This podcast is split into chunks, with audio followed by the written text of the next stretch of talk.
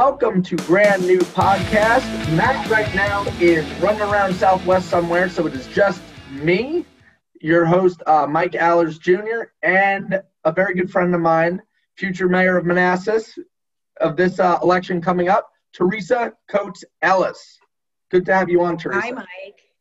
Great to be here. Hey, hey. So tell our, our uh, viewers, our listeners at Bearing Drift and on Spotify and, um, and iTunes now um, a little bit about yourself. Well, my name is Teresa Coates Ellis. I have lived in the city of Manassas for more than 30 years. I am an elected city council member right now. I'm in my second year of my term, um, and I'm running for mayor. So, my background um, is a business. I'm a business owner, small business owner, uh, since we came to the city of Manassas. And my background is mostly in healthcare management and marketing. So I've expanded more into the marketing. Uh, last year, I, I kind of phased out of healthcare after 30 years. So now I'm, I'm sticking, you know, with marketing. But I'm very fortunate because my daughter works with me. We have a team here, and I am happy to give lots of responsibilities to them when I become the mayor of the city of Manassas because it is a full-time job coming up. It's going to be a full-time job, and I'm I'm ready. I have the time. I'm so. Well, especially with with COVID, um, I can't think of anybody else uh, that's more qualified or more prepared during these times than you. Um, you provided. I know you fought hard uh, in city council to keep several small businesses afloat during this time, um, mm-hmm. and give them grants to PPP loans. Um, what are some of the efforts you've done um, in Manassas during this really turbulent time? Well, it, it, was interesting because as someone with a background in healthcare who also has the business, I understood how important it was to be safe. But I also could see, foresee the economic impact, you know, it would have on our community. So I was I had an interesting play there. Um, so I immediately went into action on both sides because I had the experience on both sides. I think that we were declared a, a state of emergency March 18th, I believe. It seems and, forever ago, yeah. Uh, yes, and then March 18th and March 21st uh, had a roundtable, Zoom roundtable discussion with uh, the business owners in the city. Uh, we just immediately put the call out come to the table virtually so we can tell you what's happening and also listen to them. What are you going through? What's your concerns? Because in the beginning when the shutdown happened we were everybody was scrambling to understand you know how to survive. So we just listened, took a lot of data, and then also gave responses as to what we knew. And the PPP was the big thing in the beginning. You know, should we do it? Should we not? How long is this going to last? You know, and being in healthcare, I knew that we were in for a long haul. I, I had that knowledge, you know, with 30 years in healthcare, that this was not going to be over in a month. And I actually had tracked this for quite a while um, probably as early as Christmas when I wow. uh, it started to come around because we actually had a resident of the city that was in the um, cruise ship over I think it was wow. the Diamond Princess or something like that. Was that patient and, zero in Manassas?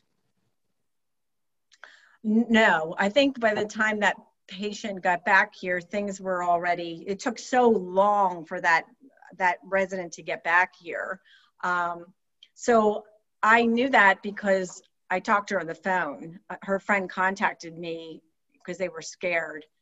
And then I talked to her on the phone. So I was following it really, really, you know, long before probably most people thought it was going to be serious.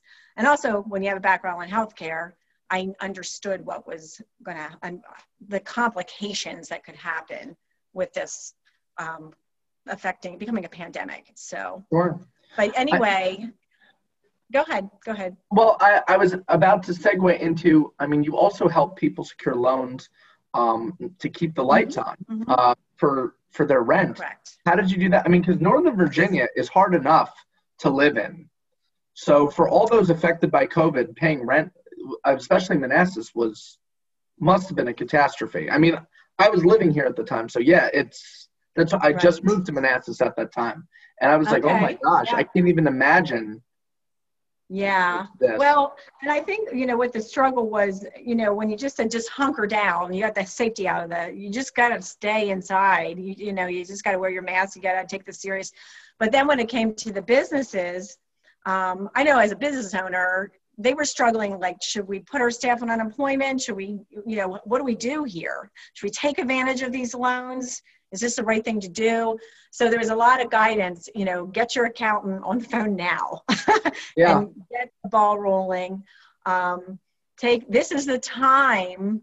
This type of crisis is when we need to look at the government and say, we got to stop this jet from crashing.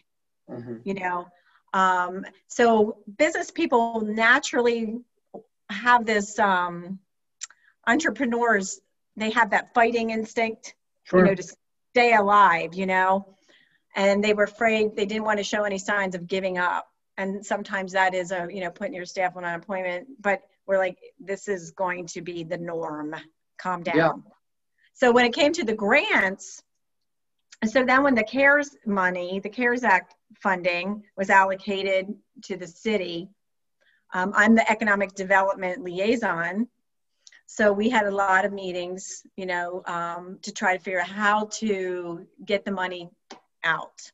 And so there was so much news going on and so much information flying around that I actually took my team because I announced I was running for mayor before the COVID 19 hit. I Yeah. announced like uh, February, February 28th, I announced. And then by March 18th, we were in a, you know, declared a state of emergency. So we had emergency shutdown. So I already had a team in place and I utilized my mayor campaign team to get the word out about what we have here for the city. I personally safely went out and waved to businesses because they were still in there, you know, and held up the grant application through the window. Yeah. You need to do this. And also my website, you know, so that they could uh, look at some other sources that were on there but yeah, and we actually did very well with that. I think uh, 160 businesses were awarded the grant applications. But what was so um, great is they were businesses that normally wouldn't ha- have done that. Uh, we had a, a, a, a more of an increase in our Hispanic businesses. And we did concentrate a lot on visiting the Hispanic community um, because Which is great because a lot of those communities turned around for, I mean, it's Hispanic uh, Heritage Month. And I mean, that's crucial that all those businesses are back in full Correct. swing. They're such a vital part um, of the Yes. community. Well, and I also knew because of the healthcare background that they were going to get hit the hardest. Sure. Because when you have a language barrier, you're not getting the news that you need to know about. And so I immediately went to um, our communication department in the city and I said, we need to get everything in Spanish, English, English Spanish. There is like no, get those toggle buttons up, make sure our slit signs at the gateways have in Spanish, Yeah. wear a mask, wash your hands. And, um, you know, it actually was something that was a long time coming to get that conversion going. Sure. And I think, and then once, you know, our Hispanic um, population started understanding what was going on, they were cleaning everything. Yeah. cleaning everything. Um, it was now another thing about that the community is they were mostly essential workers, so th- that's a lot of the trades.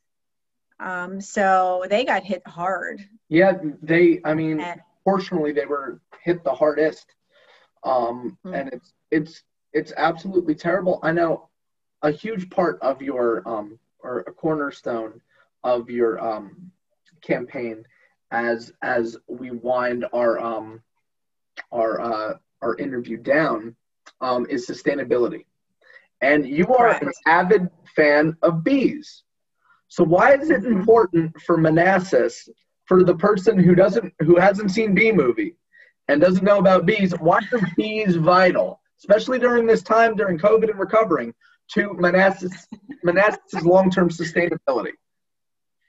Well, first you have to see the bee movie. I, I, I can't believe you've never seen it. you know, so I had some college students working with me in the summer, and they said that the bee movie is like a, a cult movie in parties at colleges. I love, yeah, I love it. I absolutely love bee movies. Why? Uh, so George, my husband, is a beekeeper by hobby. He's a management and accounting and economics person in his day job. Um, we got interested in it because I'm a master gardener. So years ago, I was trained as a master gardener. So that's all about planting native plants and being responsible. Um, we have always watched the decline of the pollinators, I think because sure. of my master gardener training. And then George took the beekeeping training.